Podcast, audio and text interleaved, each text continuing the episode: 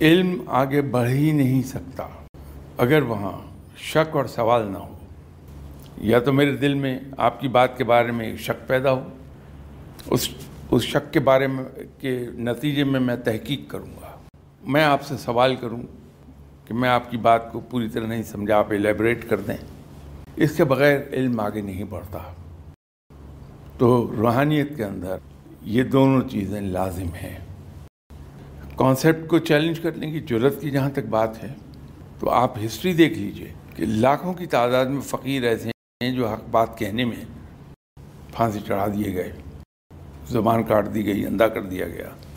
اور وہ فقیر سمجھتا ہے کہ یہ غلط ہے، تو اس کو چیلنج کر دے گا۔ نتیجے میں پھانسی چڑھ جائے گا۔ آپ کا تو میں نہیں کہتا، بڑے اچھے آدمی ہیں۔ میں نہیں کر سکتا۔ بہت بزدل آدمی ہوں۔ اس کے لیے ایک کنوکشن چاہیے۔ اور کنوکشن بھی جو وہ جس کو ہم روحانی اس کے زبان میں عین الیقین کہتے ہیں۔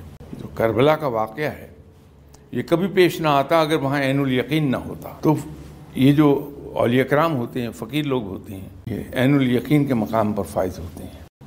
خودی کی جو بات کی ہے، ہمیں ذرا باریکی سے یوں دیکھنا ہوگا۔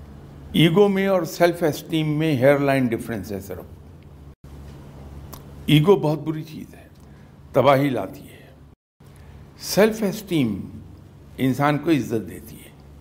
تو فقیر کسی کے سامنے ہاتھ نہیں پھیلاتا، وہ صرف رب کے سامنے ہاتھ پھیلاتا ہے، تو اس کی خود ہی قائم رہتی ہے۔ لیکن دعائیں مانگنے میں بھی وہ سنت کو فالو کرتا ہے۔